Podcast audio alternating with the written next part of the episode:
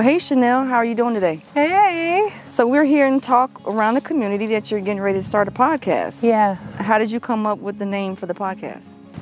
Well, it was um, actually through a series of sessions with my therapist. It was just this concept that continuously came up where we were brainstorming and I was just doing some critical thinking because life as I know it was interrupted, you know, so I was trying to create a new normal. And I constantly kept saying I have to reimagine my life after divorce. And um, it just was a, a repetitive concept that continuously came up. And then I came up with the name Closure because um, for me, closure is more a journey of closing something. It was almost as if, like, um, it's not like I was married one day, divorced the next, and that was it.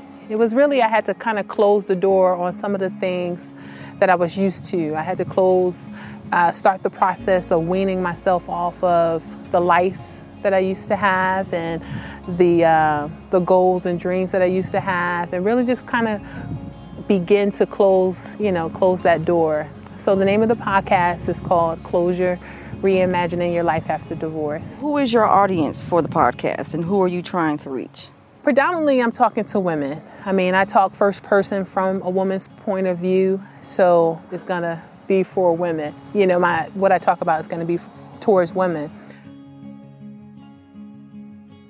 Um, however, I am talking to couples, couples who are thinking about divorce, trying to avoid divorce, but then also who's gone through divorce. I just want to talk to the audience that feels neglected and kind of feels like they can come out and heal openly. What's the format of the podcast, and what can people expect of Chanel? I intend for it to be a soul cleansing, healing conversation with someone who's been on this journey. You know, I'm not strong enough to do it by myself. So, the team that I've had around me, I intend to multiply that team. We'll have therapists. So, I intend to get some life coaches, their perspective on helping, you know, the community heal in that way. And then also, I know for me, a big part of my decision was anchored in my faith. And for that, I was talking to my pastor and some ministry leaders, and I also want to get their perspective um, on the topic so that they can contribute to the conversation. But the format of the show is really going to be testimonials, it'll be interviews, it'll be, um, you know, just candid conversation from people who are um, going through a divorce or they're on the other side of it. You have been divorced for over a year. Why talk about it now? I feel God has called me to be a lighthouse to couples and to other women. So many people around me who I really didn't even know either went through a divorce or was contemplating one. And so I felt God was telling me that He didn't heal me just for me, that the victory that I was going to have was going to help other women. As a Christian woman, was getting a divorce a difficult decision for you? For me, you know, I wanted to be sure that I was sure because getting a divorce is a tough decision on my family, the implications and consequences of it. It drew me closer to Christ. It was like, hey, I even, you know, found myself searching scriptures. Um, do you know that movie War Room? That was definitely inspirational to me because in that movie you had a wife who was in a you know tough spot in her marriage and one of the first things she said is like okay I can't control him but what I can do is create an atmosphere in my house to really pray for my marriage and to see if things will turn around. So that's what I, I began to do. I created this prayer room under my staircase and was really giving it over to Christ, just like, God, do I have an exit? And, um, you know, considering the details of why I got a divorce, um, I found my answer. And for that, I was at ease, I was at rest, knowing that I had made the right decision for me. Did you have any reservations on airing out your details of your divorce? No. no.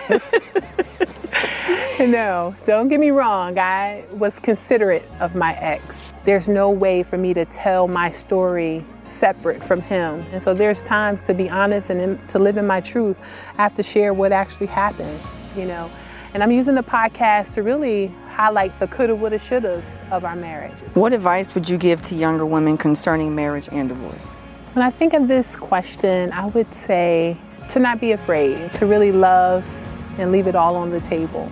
I am not the person to, to downplay marriage or because I've been burned to all of a sudden have a, a negative um, perception of marriage. No, I believe in the covenant, and I would say um, there's protections when you're in the covenant. You know, I got married really young um, in my 20s, so I think my marriage raised me. You know, I grew up in it. You just have all that going on where God is cultivating you as a woman, as a, as a, you know, two individuals. And so I say go for it. But then also be okay that outside of that marriage, you go back to your first and foremost protector, which is, you know, Christ Himself. You know, He's been here the entire time. Life is easier when you have someone going, you know, you have someone to go through it with. And what was the starting point of your healing process? The moment I actually just said, I need help. For people who have the self awareness to say, I need help, you know, I think that's a sign of strength in your weakness. Because, you know, I was at the point of being very vulnerable. Um, I felt backdoored. I felt like I didn't really have my, my bearing. You know, I didn't have an anchor. So asking for help.